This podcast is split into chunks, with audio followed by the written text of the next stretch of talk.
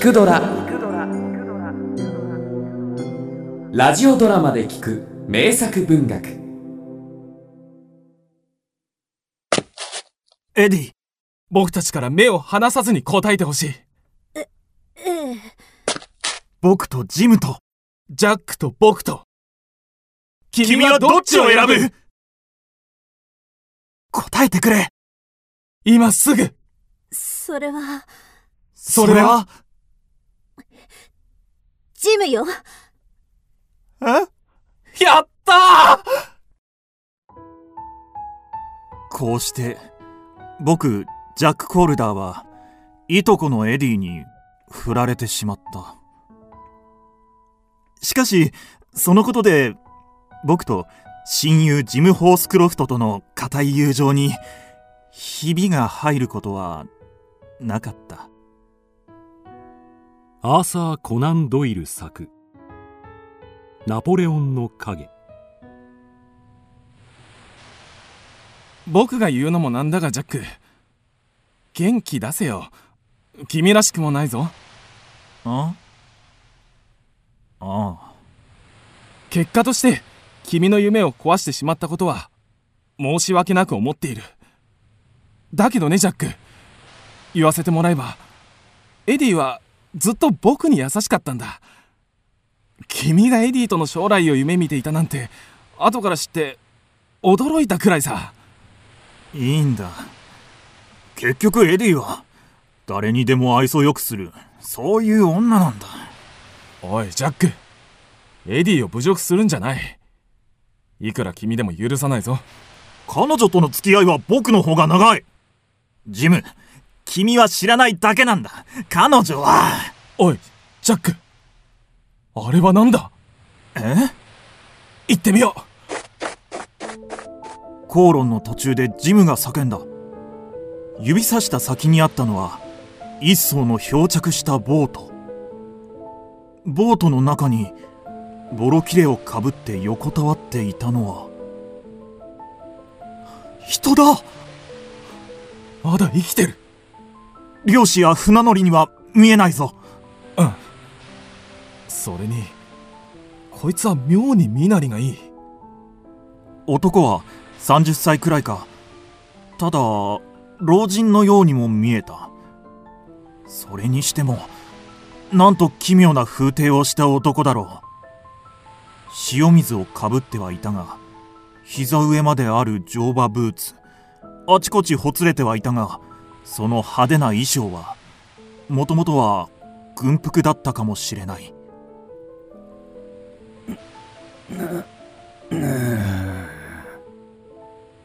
気づいた。男は不思議そうに僕たちを交互に見た。ボンジュそれともボンソワールかな？フランス語？敵国人か？なるほど。ここは英国領らしい。諸君ここはどこだ？イングランドか？スコットランドだよ。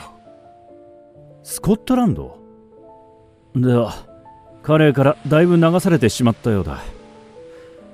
しかしどうにか目的地には着いた。ムシュあなたは？これは自己紹介が遅れた私はドラップというものだ。以後お見知りおきを。そう言うと奇妙な風景の男は深々と頭を下げた。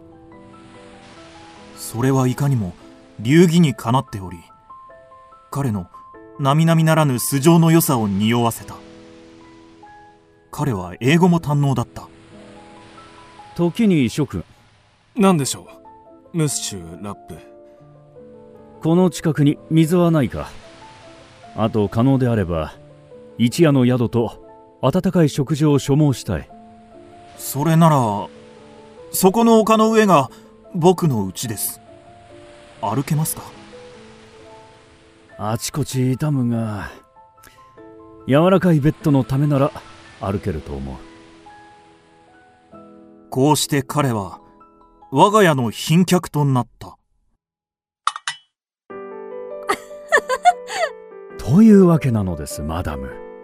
倒れた私の頭上を4頭の馬に引かれた25ポンドの大砲が通り過ぎていきました。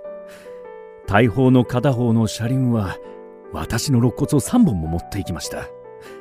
今でもその傷跡がここに。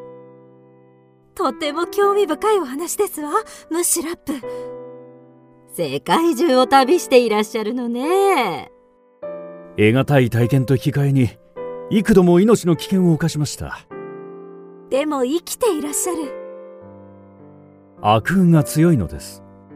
こんなにお話の楽しい客人は初めてですよラップさん。いえいえこちらこそ。こんなに楽しいお商売は久方ぶりです。コールダーさん。どう思う？調子のいいやつだ我が家の女性陣はすっかり奴に怪獣されたぞ。そのようだな。ところでマドモアゼル。まあマドモアゼルだなんて。エディさんはこの家の。主人の姪です。両親が早くに亡くなったので当家の養女に。僕とは兄弟同然に。そして僕のフィアンセというわけです。僕が開業医の免状を取れたら結婚することになっています。なるほど。ラップの目が怪しく光った。その時僕たちは気づくべきだった。時にマダム。何でしょう？ジャック君から聞いたのですがこの家の2階の一部屋が空き部屋になっているそうですね。ええそこをしばらくお借りしたいのですが。それは構いませんけれど主人とも相談いたしませんと。月々の部屋代はこれだけ。あまこんなに？別に食費もお払いいたします。2階の窓からの眺め特に海が一望できるところが気に入りましてか。あそれではご自由にお使いくださいまこうして奴はちゃっかり我が家の居候に収まってしまった。そして半年後。エディいるかい？やったぞ！医師免状だ！これで晴れて結婚できる！エディエディジム？いやあジャックついにやったぜ。おめでとうジム。ところでエディを見なかったかい？朝から見てないな。このところ彼女はずっとラップのやつと連れ立って散歩ばかりさ。そいつは知ってる。だがそれも今日限りさ。開業医になれると決まったからには。お前たち大変だよ！母さん？お母さん？顔色が真っ青ですよ。さっき新聞を読んだんだよ。ナポレオンがエルバ島を脱出したんだよ。なんですって。ナポレオンが？それとこの書き置きがテーブルの上に。あいつの筆跡だ。ご丁寧に風密までして。何何？応募はある。親愛なる書士オーボワール親愛なる諸子。我が皇帝陛下が檻を抜け出された以上我が輩がここにいる意味もなくなった。再び会うことはないだろう。諸君には一方ならぬ世話になったがこうして挨拶抜きで去らねばならぬことを残念に思う。なお愛しいエディは我が伴侶として連れて行くことをご勘定願いたい。だが喜びたまえ諸君。彼女は晴れてフランス貴族の妻となるのだから。なんだって？ラップ許さんぞ！ラップ改めてオーボワール。諸君らの親愛なる友人ドラップことボナベントラ・ド・リサック陸軍大佐陸軍。大佐？奴はナポレオンのスパイだったんだ。2階の海が見える部屋を選んだのも皇帝からの連絡を待つため。お前たちどうするんだい？決まっている。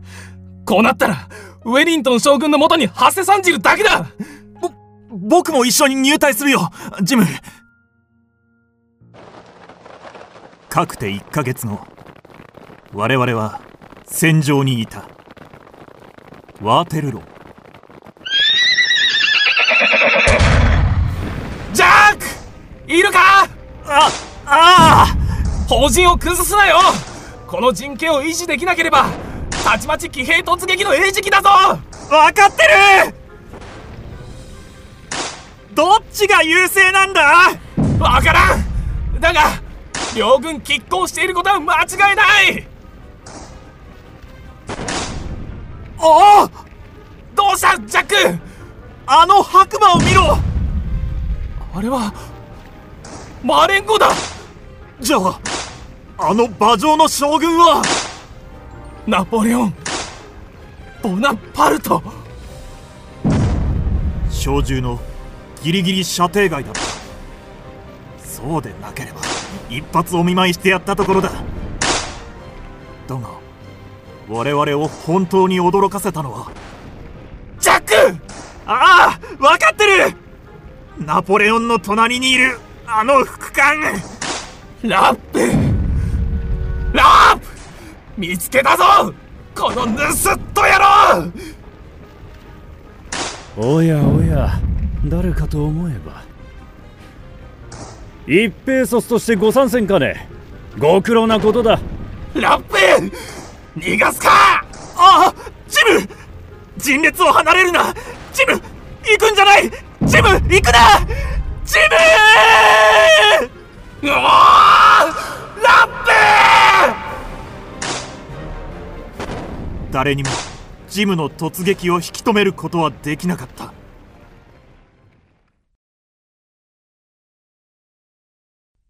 次の日の朝戦いの終わった戦場でラップと相打ちになって死んでいる。我が親友の亡骸が発見された。